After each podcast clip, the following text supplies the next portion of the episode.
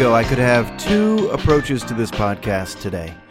Number one, I suppose I could do a lot of research and present some of my findings to you and hope that it's thrilling and intriguing, or I could do a bunch of unresearched babble just based off things that I've thought about. I think I will do the latter. I've been thinking very hard about this. Yeah, I think I'll do the latter today.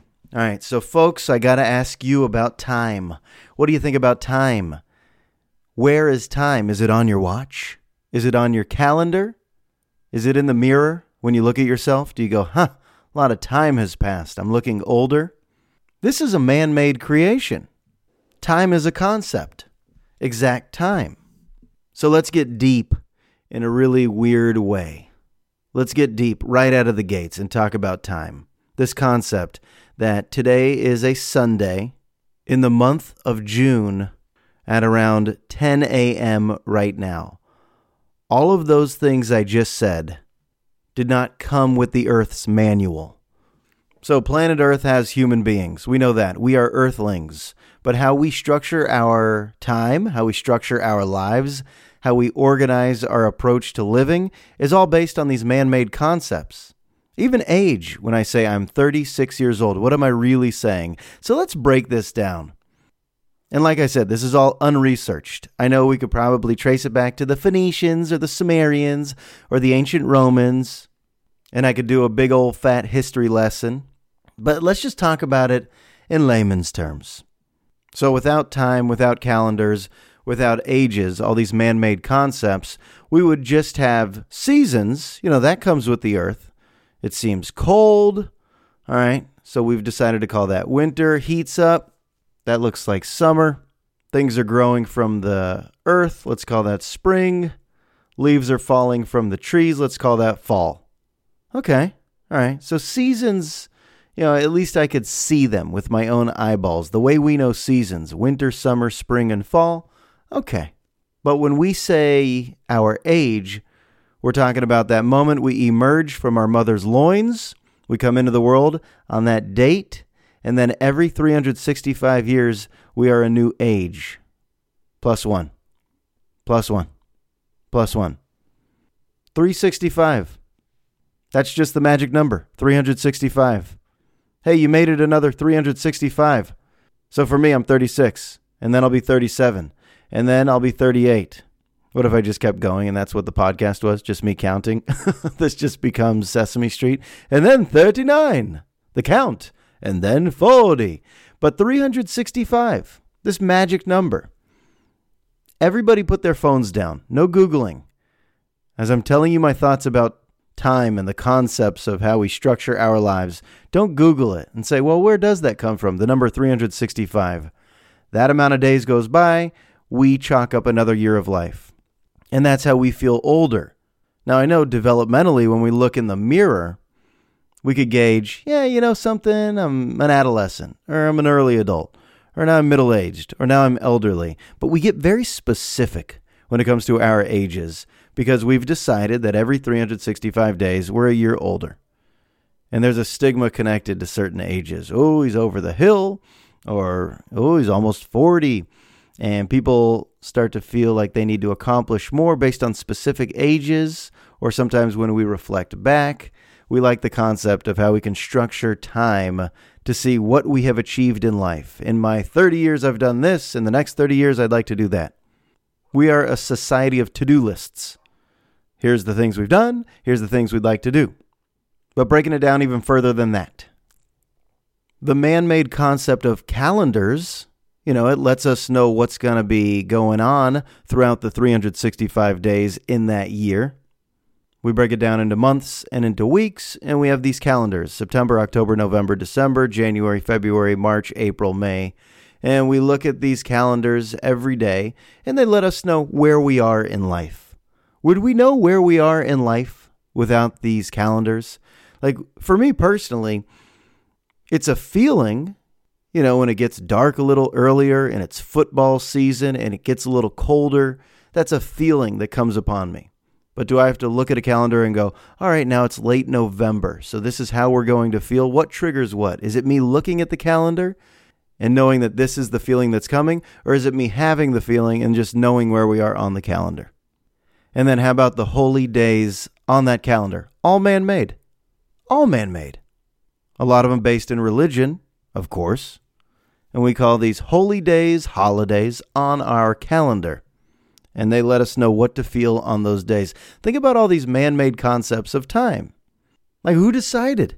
24 hours is one day. Well, what's an hour? Well, That's 60 minutes. Well, then what's a minute? 60 seconds?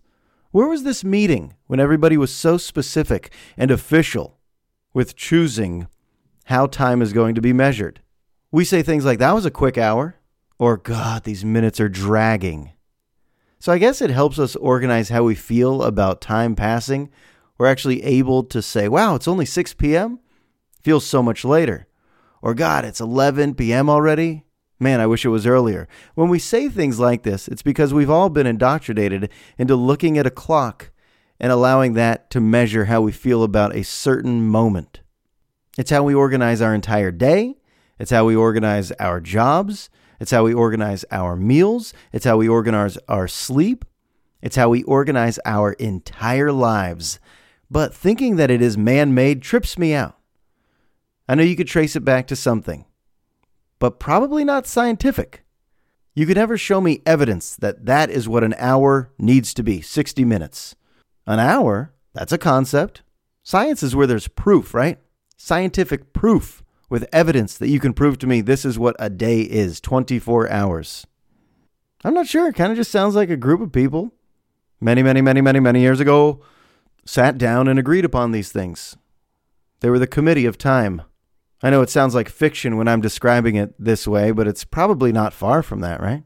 So if we removed all of it, what if we just removed all of it? Or if it didn't exist in the first place?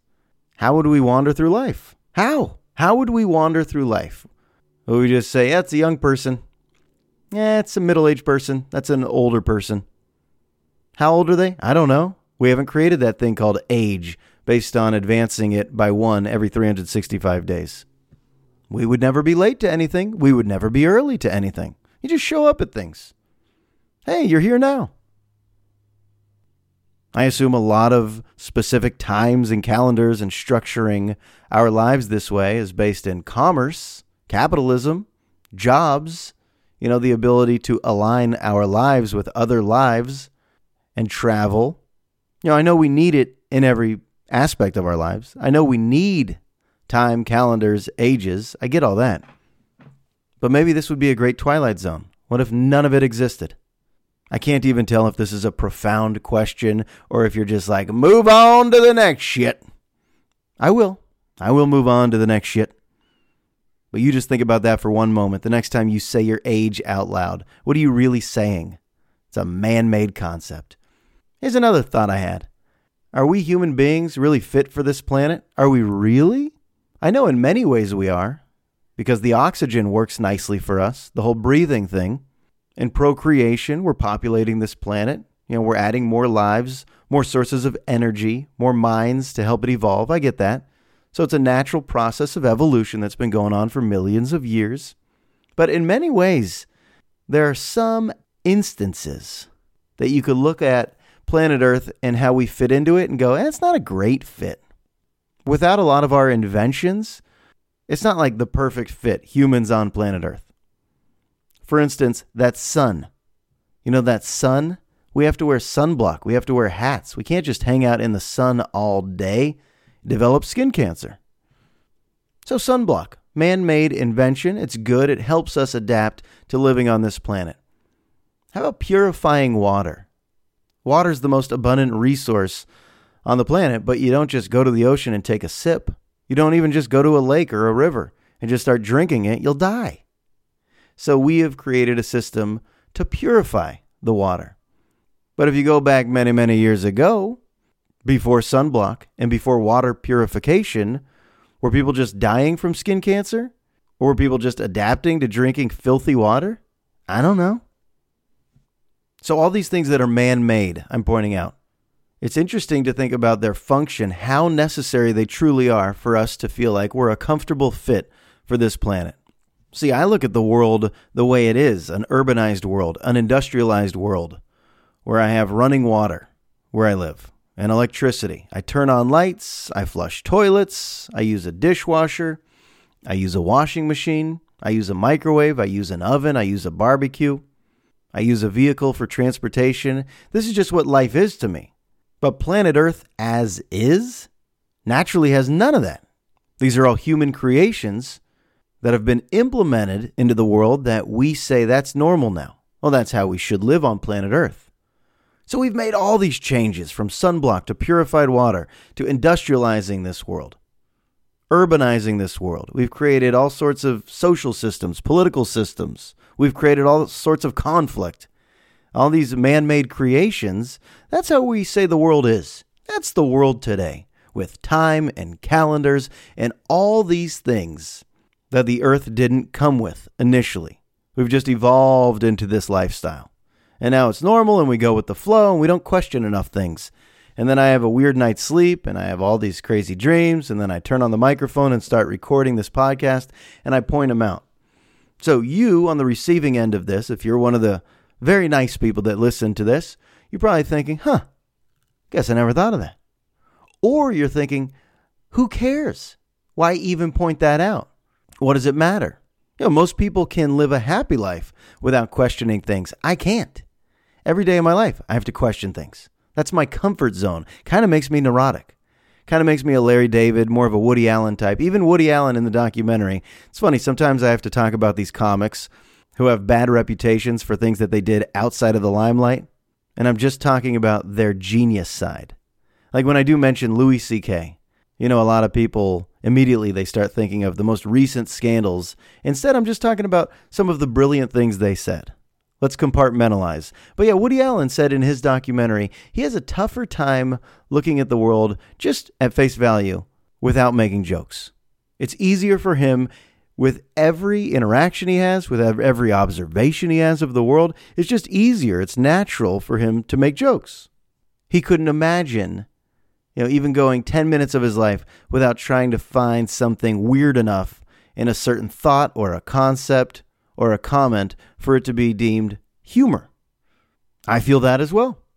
I mean, Woody Allen summed it up a little more eloquently than I just did, but it's true, and that's why I like stand up comics. Because they're living in this world with all of us, yet the best ones are seeing it a little differently and pointing those things out to us. And we go, huh, that's funny. That is a funny observation. I've never thought of it that way. Or, hey, I've always noticed that too, but thank you for saying that. All right, that's a tough thing to transition out of. Just starting off with that many weird thoughts and then trying to just transition out of it. But there's a few more things I do want to get to here in episode 19. Welcome in, everybody. Buckle up. Uh, local news. Local news. Anybody watching that anymore? Is anybody? I would say 100% of my friends in my age range are not watching the local news. They are not watching KTVU. They are not watching ABC, KGO. They're not. They're getting their news elsewhere. I fully understand the role of local news as opposed to national news. National news, you know, covering the biggest stories in the nation, local news, letting you know what's going on in your community. And I used to watch it when I lived in San Diego. I watched the local news at night. Maybe because I knew some of the reporters or I knew some of the anchors or the sports guys. So I tuned in. I kind of like the familiarity of, oh, yeah, I was in the press box with that guy, or yeah, I know that person. And you watch the news and you learn a few things that are going on around your neighborhood, around your town, or in the towns around you. So I kind of liked it. You know, I got in the routine of even recording the news. God, was I an old soul. In my mid 20s, recording the news? In case I missed it. Hey, fellas, I got to leave the bar early tonight. Can't miss the news, but I liked it. Moved to the Bay Area, or moved back to the Bay Area in 2013, tuned into the news on the first night I was here and just didn't like it. I don't know what happened. And I haven't really watched local news since. Now, I do read the Chronicle and the Marin IJ online, so, you know, I'm up to date. I'm informed on local news. But this past week, I wanted to watch local news because the elections. I voted. I wanted to see the Gavin Newsom storyline. I wanted to see even more locally here in Marin County my friend Mary Jane Burke running for superintendent. She won. So I wanted to see if there was any local coverage of that, all the propositions, and it was remarkably bad. And I don't just want to be a critic, because actually, The word critic is something I want to break down a little later. But I was watching and thinking, how do they still exist? The local news telecasts, how do they still exist? I honestly don't know who's watching.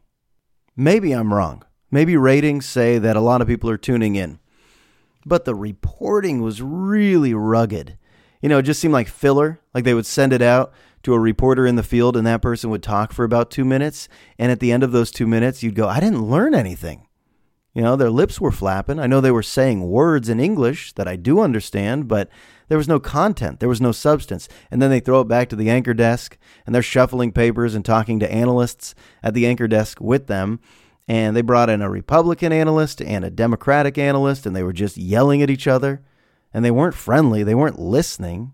It was just a reflection of this ugly aspect of society where we don't listen anymore and you just get pigeonholed into being on the left or on the right. And if you're on the right, the left will hate you. And if you're on the left, the right will hate you. There's really no common ground. It's so ugly. Even local news and local politics reflected this ugly aspect of this dangerous two party system we're in right now. I say right now, that we've been in for a long time. But back to the idea of local news coverage, this has to be extinct in the next 30 years, right? This idea that, you know, kids like me would go study broadcast journalism in college and say, it's my dream to be an anchorman like Ron Burgundy. God, is that a thing of the past? You know what they start these reporters at? These reporters in the field will say, Thanks, Tom. Earlier today, a three car pileup on the Richmond Bridge. More details coming up later. And they speak in those voices still. And they're very serious. These people are making about $45,000, $46,000 a year when they start. It's not enticing enough. Sure, you get to be on TV. And I guess there's a very small level of celebrity status they can enjoy if they get recognized by one out of 1,000 people for being on TV. But I bring this up because I actually thought that was a desirable profession at one point to be on the local news, to be a local sports reporter, or even not a weather guy, but why not? or to make your way up to a news anchor like the great Dennis Richmond. See, I grew up with Dennis Richmond, Elaine Corral, Mark Ibanez, Channel 2, KTVU, and I liked it. I thought they were celebrities. That's why the movie Anchorman is so damn funny. It's total satire, but it's kind of based in truth, right? The Anchorman, he was like a very important person in society. In American history, when you look back on the Edward Murrows and the Walter Cronkites, they have played a role in families' living rooms for many years. But that shit is a thing of the past. You look at these anchors now and you go, you're just a talking head. You read the teleprompter, you have a lot of hair products. I find myself looking at their outfits a little more and just tuning out what they're talking about. That prominent role of being a news anchor, that is a thing of the past. Simply because I don't know who's getting their news that way. Ratings have to be down. I don't even have to look. I'll just declare that right now. That's the theme of this podcast unresearched babble today. So I'm assuming local news ratings are down, down, down. They go down, down, down in a flaming ring of newscasts. Which means you're not getting the advertising revenue you once got, which means you can't pay people the top salaries anymore. So, who's directing these newscasts? Who's producing these newscasts? And even the talent that they're able to hire? Everybody's agreeing to either work for less or saying, you know what, I'm done with this profession. So, the quality is just terrible. Okay, I'm going to stop there because I did write down a couple of things about being a critic. Me personally, I don't consider myself to be such a critic, but of course I am. And guess what? You all are also. Because every time you go to a movie, you leave and you immediately evaluate did I like it? Did I not like it? And you start thinking about why. Every time you go to a restaurant, every bite you take, do I like this or do I not like this? So we are all low level critics. That's how we consume the world. We're not just a bunch of robots eating all the food and going, that was fine. We don't just watch all TV shows and movies and go, that was fine. We don't just listen to all podcasts and go, that was fine. We have taste. We all have different tastes in everything. So we all become critics. So even though Yelp is a new concept, you know, we have to go to Yelp to see which restaurants are in the four star, five star range. Or Rotten Tomatoes, we got to see which movie is receiving the best scores from the critics. We got to see this. We got to see this. We got to see this.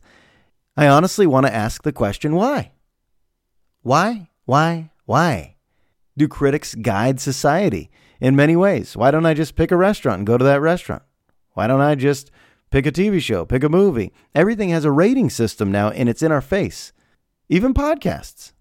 My wife, she was looking for a gardening podcast. Which one did she pick? The one with the best ratings. Here's the real reason why I'm bringing it up the people that create the art, or the people that create the food at the restaurant, the chefs, or the directors of these movies, or even video games for a moment, those are all reviewed. These people are brave enough to create. It takes courage to put your work out there. Even authors, they all get reviewed on Goodreads and Amazon.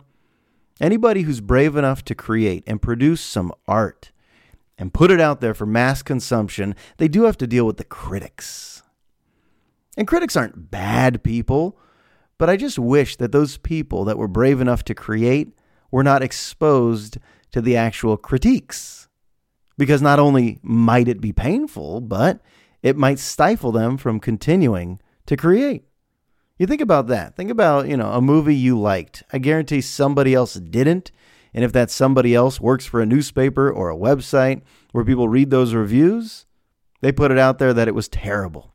For instance, my friend who made a movie, The House of Tomorrow, and he actually got the movie made, funded, produced. It's now in local theaters throughout America. The House of Tomorrow, which I saw and I liked, I decided, I don't know why, I just decided to go to Rotten Tomatoes and I read all of the critics' reviews, and it got about a 78%. That's pretty good, I guess. But it's not great. I thought the movie was great, but the critics, there was a New York Times review that I read, and there were some people that didn't like it, and they explain why. And some of these people attacked the screenwriting, and some of these people attacked the production value or the nuances. And I just thought, oh, how shitty for my friend if he ever reads these reviews. Like he dedicated every ounce of energy, every ounce of focus. His life became this movie. He wrote the script. He helped cast the movie. He went all around America to all the film festivals. And by the time he finally puts this in a theater, some schlub who works for some rag, you like these negative terms I'm using? Some schlub who works for some rag sits in a movie seat with their junior mints and popcorn for two hours, and in those two hours, they might rip it apart. Something ugly about that. There's something really ugly about that. Yeah, I saw the movie. I didn't like it. Now I'm going to write about it and have a lot of people read about it, which I guess is fine because that's part of society. But when the actual artiste has to read it or they're exposed to it, that's got to be painful. My other friend, he's a producer, a concept artist at Hangar 13. They made a video game called Mafia 3. I don't know anything about video games, but I just know that I love Mafia 3 because my friend helped create it. Great guy, great artist, genius, in my opinion, when it comes to his art skills. But I did look at some of the reviews for the game, and there were some good ones, and there were some harsh ones. There were some bad ones. And I was thinking, oh shit, he dedicated so much of his time and his life to this video game and working with a team. He collaborated with a bunch of different people blood, sweat, and tears to make a video game. A lot goes into it. Some jerk plays it for about 20 minutes and goes, nope, sucks. Does that actually impact how people consume the game? It does, yeah. Some people will read a review, and before even playing the video game, they'll go, uh oh, this is going to suck. Terrible way to approach anything in life with preconceived notions that it's going to be terrible. I know there's still free thinkers out there, but it's amazing to think about how influential critics are. And now I got to trace it back to myself. There were in San Diego writers for the newspapers that critiqued radio. I was so young and naive when I first started off in sports radio that I didn't even know that there were media critics who would listen to our radio shows, listen to all the hosts, and either they would like us and write glowing reviews or they would hate us and shred us. I got shredded a few times. And the immediate response was not only anger, but it almost takes the wind out of you. It's like a deflating feeling because when you do anything and it's just human instinct, you want to be liked, which is kind of a ridiculous human instinct because nobody should be universally liked. That should not be anybody's goal. Nobody should say, I want to be liked by everybody. It's a bad way to live your life. And I had to learn it the hard way, folks. And my uncle, who is a critic, or was a critic at the Cleveland Plain Dealer, a music critic, I remember calling him. It was like 2005. And I was like, there's this writer, this bastard who put a bad review in the newspaper about something I said on a radio show. And my uncle just said, Josh, did you really expect everybody to like you? And that question stayed with me. Because the answer is so obviously no. Of course not. Nobody does. Even my absolute favorites have been criticized. My favorites in anything have been criticized, which is a weird thought. Like my favorite comic, you know, somebody's probably viewed that person and said, not funny. My favorite restaurant, somebody's probably eaten there and said, yeah, the food's awful. My favorite author, somebody's probably read his books or her books and said, yeah, no talent. So I get it. We all have our different tastes and perspectives and viewpoints. But when my uncle said that, I thought, damn, you're right. I guess some of these media critics just not feeling my radio show. And some did. You know, some were nice. And that did feel good. But the idea that it's debilitating, you know, makes you want to, oh, do I stop? It's such a shitty response that people have. But the Chargers GM, AJ Smith, let me give him credit. The old Chargers GM, he said, when I start listening to the fans, that's when I will be in the stands with them.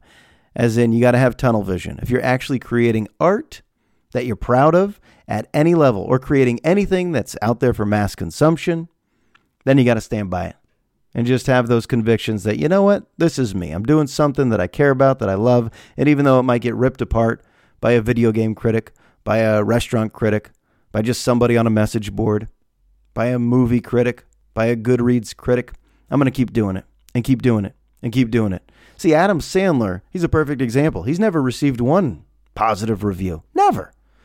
Now, I'm not going to act like Adam Sandler's movies are Oscar worthy. None of them are. You know, there have been a few good ones, but mainly you watch it and you go, let me get some cheap laughs, right? He's done a few serious ones, like Spanglish was pretty good. Punch Drunk Love was pretty good, but for the most part, you know Sandler movies. Just all hijinks and cheap laughs.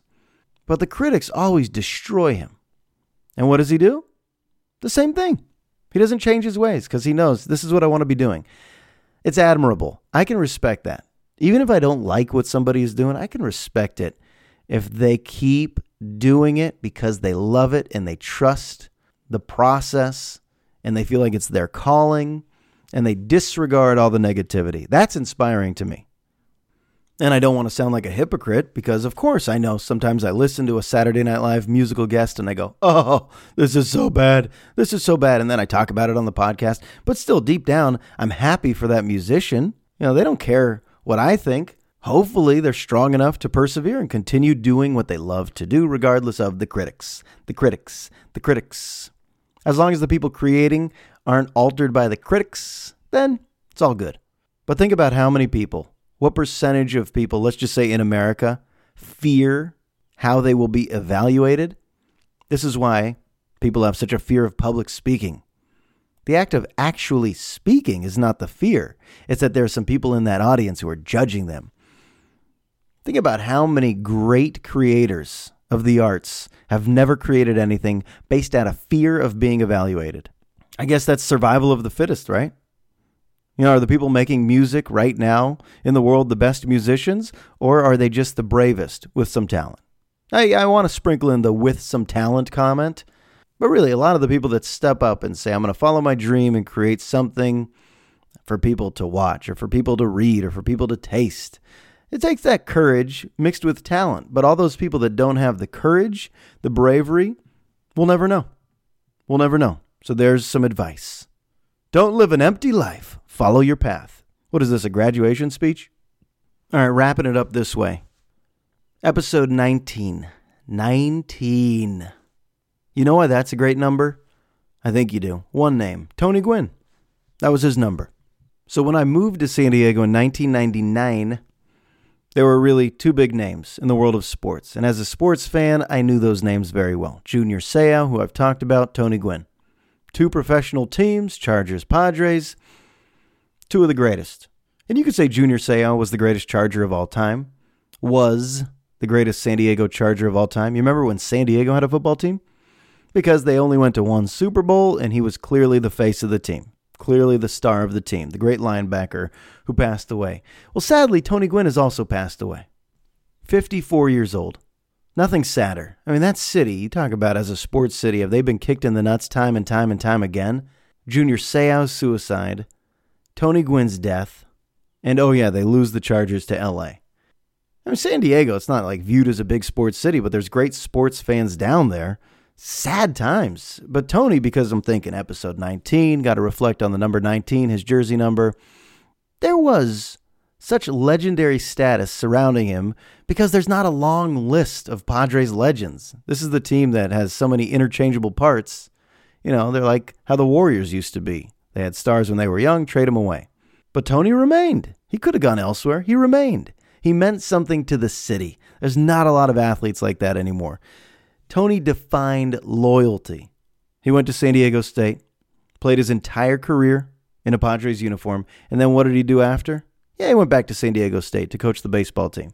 And oh, yeah, he was nice to everybody. And I know that sounds obvious, like, well, shouldn't he be? How many athletes are not nice to everybody? Everybody in San Diego has a Tony Gwynn autograph or a picture with Tony Gwynn. Everybody in San Diego has met Tony Gwynn at some point and has a great story about meeting Tony Gwynn. You know, the modern day athlete, I don't really think it reflects Tony Gwynn's character. I feel like the modern day athlete is a lot of me, me, me, self promotion, my endorsements, my Twitter and Instagram followers, my salary, my bank account, me, me, me, me, me. Tony was selfless. You know, it's great to reflect on athletes like this. And now you can see why I'm so connected to nostalgia. When I go, I yearn for the times of how they used to be. Yeah, the Tony Gwynns of the world, they do deserve a little more recognition. Did he ever win a championship? No. Was his style of hitting Sports Center highlight worthy? Most nights? No. He's kind of a slap hitter. Was he drilling home runs over the wall throughout the late 90s during the steroid boom? No. Was he releasing rap albums on the side or looking to have cameos in Hollywood movies? No. Just loved baseball. Good teammate. Good guy. Good to the fans. And then it all ended because he developed cancer, and even Tony attributed the cancer to the fact that he's been chewing tobacco his entire career. You know, going back to 81 when he was in the minors, he said that's when he started chewing, and it continued and continued and continued. And addiction is a wild beast. Couldn't kick it. So Tony believed that that was the cancer that took his life. And that's a story that needs to be studied because, in a weird way, a lot of these professional baseball players, they make chew look cool. Now, I know it's gross, fundamentally, just putting tobacco into your lip and spitting. It's a gross idea, right? But when you see your favorite baseball player doing it, think about how influential these guys are. For me, I remember as a kid watching athletes with a big old dip in their lip thinking, oh, that's cool. And what a skewed vision I had, but they were the stars on the field, so anything they did seemed cool, even chew. And I've had plenty of dips throughout the years. Not in a very long time, but that was probably what initially made me want to try it. Hey, Barry Bonds dips. Hey, Tony Gwynn dips. Give me a little Skoal. Pack a little Skoal in the lip. And then let's play catch. Get your mitt.